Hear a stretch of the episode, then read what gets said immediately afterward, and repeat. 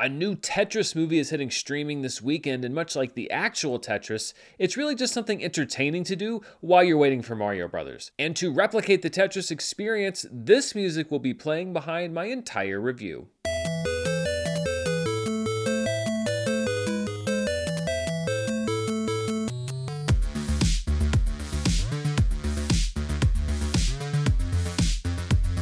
This review is brought to you by PayPal Honey. Get started saving right now for free at joinhoney.com slash Murrell and stay tuned after this review for more info. Hello, everybody. I am Dan Murrell, and this is my review of Tetris, the new movie hitting Apple TV Plus this upcoming weekend. In a much, much darker timeline, there was actually a sci fi thriller based on Tetris that was supposed to have been greenlit back in 2016, 2017 with like an $80 million budget. This is not that movie, and I think it's probably a better movie than that movie would have been. This Tetris is from writer Noah Pink, who co created the National Geographic anthology series Genius, and director Jon S. Baird, with Matthew Vaughn on board as one of the film's producers. Set in the late 1980s, Tetris stars Taron Egerton as Hank Rogers, a desperate video game publisher who discovers a new game from behind the Iron Curtain called, well, of course, Tetris. In need of a hit, Hank first licenses Tetris for Japanese consoles, then realizes that there may be a gold mine in handheld gaming rights for an upcoming Nintendo product called the Game Boy. What follows is an industrial thriller as Hank tries to outsmart a British publisher attempting to steal the rights from him, as well as the failing Soviet empire rife with corruption and officials who don't like seeing the windfall from a Soviet invention going to the capitalist world. Have you ever negotiated with the Soviets? Do you know what it feels like to be in a country where, where everyone is watching you? No.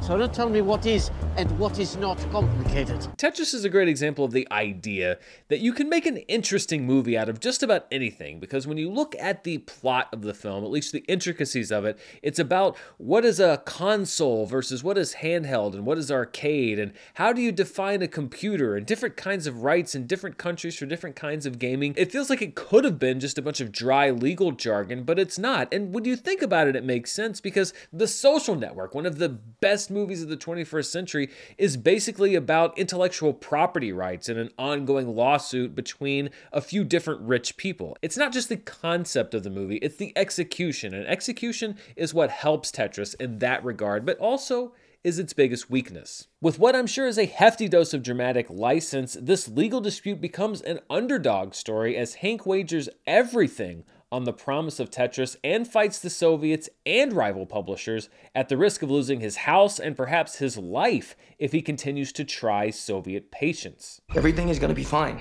Because if it isn't, then we don't have handheld rights and we don't have console rights, and Nintendo will sue us for fraud and we'll lose the business and they'll probably take our house and I am trying to keep it together, Akemi. Really, I am, but I do not have a backup plan. I'm sure, especially as we get into the third act, that the car chases and some of the higher spy level intrigue probably didn't happen, but it feels true to the spirit of the era. We're talking about 1988, 1989, when there were a lot of people that were rushing to cash in on the gold mine that Nintendo had unleashed. It's also true to where the USSR was at that time. This is right before the fall of the Soviet Union and the Berlin Wall. You had people that were kind of battling for the ideals, the ideals that the Soviet Union was built upon. But you also had people there that were sort of worried about the perils of the future as things were starting to collapse. You had people that were just as capitalistic as anybody else in the world that were looking to cash in. You had so much corruption. All of that plays into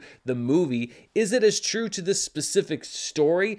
Probably not, but it is true to the era in which this movie takes place. If anything, I think the movie Tetris underestimates just how interesting the legal positioning at the center of the film is because I can do without the more Hollywood stuff that you get towards the end of the film because it's pretty obvious that this is probably not true and the people that were involved in the story have pretty much confirmed that that they went through they did a kind of a factual pass and then they just kind of had to throw their hands up in the air at all of the Hollywood stuff but I think that that is the interesting stuff, not the car chases, but the idea of different people in different rooms negotiating against each other. And this person thinks they have the rights, but they don't really have the rights. And is that person going to find out? That I think is probably closer to the real story. And that's what's really the most interesting part of this movie. It almost feels like a cop out that it goes a little bit more conventional towards the end because it does such a good job of positioning all of these different pieces together and everybody else and the Soviet Union also being involved. You have the capitalist parties involved, you have the, the socialist parties involved, and the people that are riding this line back and forth.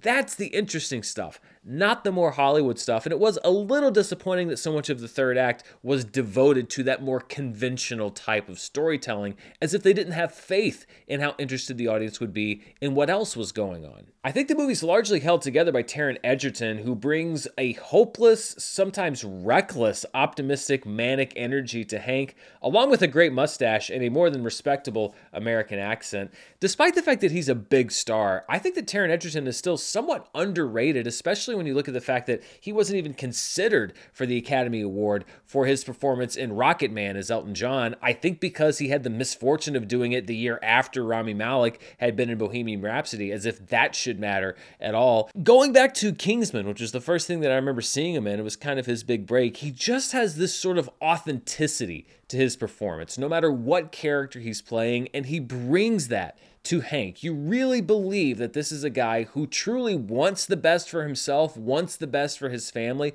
but also is incredibly reckless and irresponsible in trying to achieve those goals. And it's this desperation, this tap dance that drives him. He's a man with everything to lose, and that's what makes him a relatable character. And I think that Taron Egerton was a good match for this role. There's also a father son duo of publishers played by Roger Allam and Anthony Boyle, who add some real stakes to this power struggle. Although, much like the action beats, I don't really know if it was necessary to stick Roger Allam into a prosthetic fat suit to mimic real life. He's a seasoned actor, uh, for which this prosthetic enhancement was probably not necessary.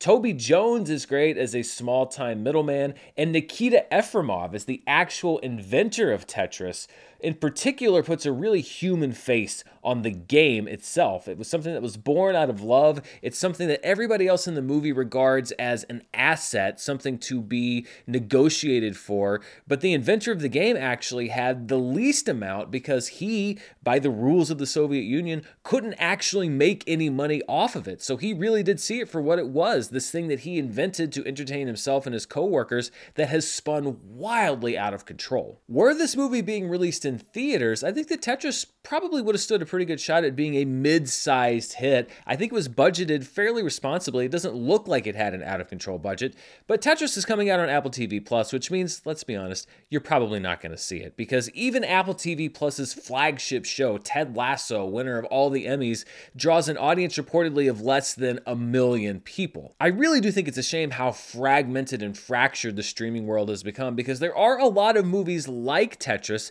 that aren't the ones that break through the streaming noise because they're nominated for Best Picture or whatever, but they're really solid watches that just get completely lost in the shuffle with everything else. But if you do have Apple TV Plus, or if you're sometime in the future when Apple TV Plus is swallowed up by Disney Plus in the dystopia that we're rapidly speeding towards, then I would recommend seeing it. It does take several turns too many into the more conventional Hollywood storytelling, but what comes before that I found to be intensely interesting, and you have some great performances, some great laughs, some genuine heart. It's a movie that I liked, I made out of loved, but I liked, and I think that it's worth a flyer and a couple of hours of your time. So that is a solid recommendation on Tetris. Are you planning to see it this weekend? There's a lot going on, including Dungeons and Dragons Honor Among Thieves hitting theaters nationwide. Let me know down in the comments below. And before we go, I want to thank the sponsor for this review, Honey, the easy way to save when shopping on your iPhone or computer.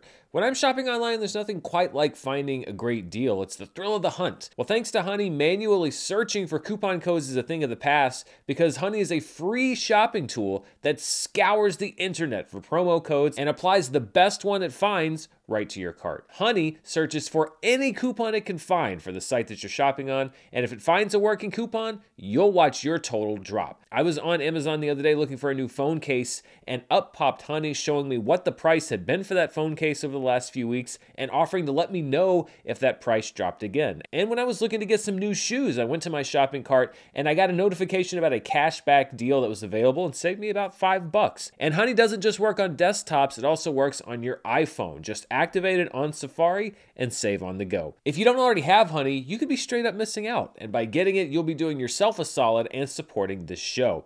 Get PayPal Honey for free at joinhoney.com slash Murrell. That's joinhoney.com slash Murrell, M-U-R-R-E-L-L. Thanks to PayPal Honey for sponsoring this video, and thank you for watching. I'll be back very soon with more movie news, reviews, box office, and more. Until then, stay safe, and I'll see you next time.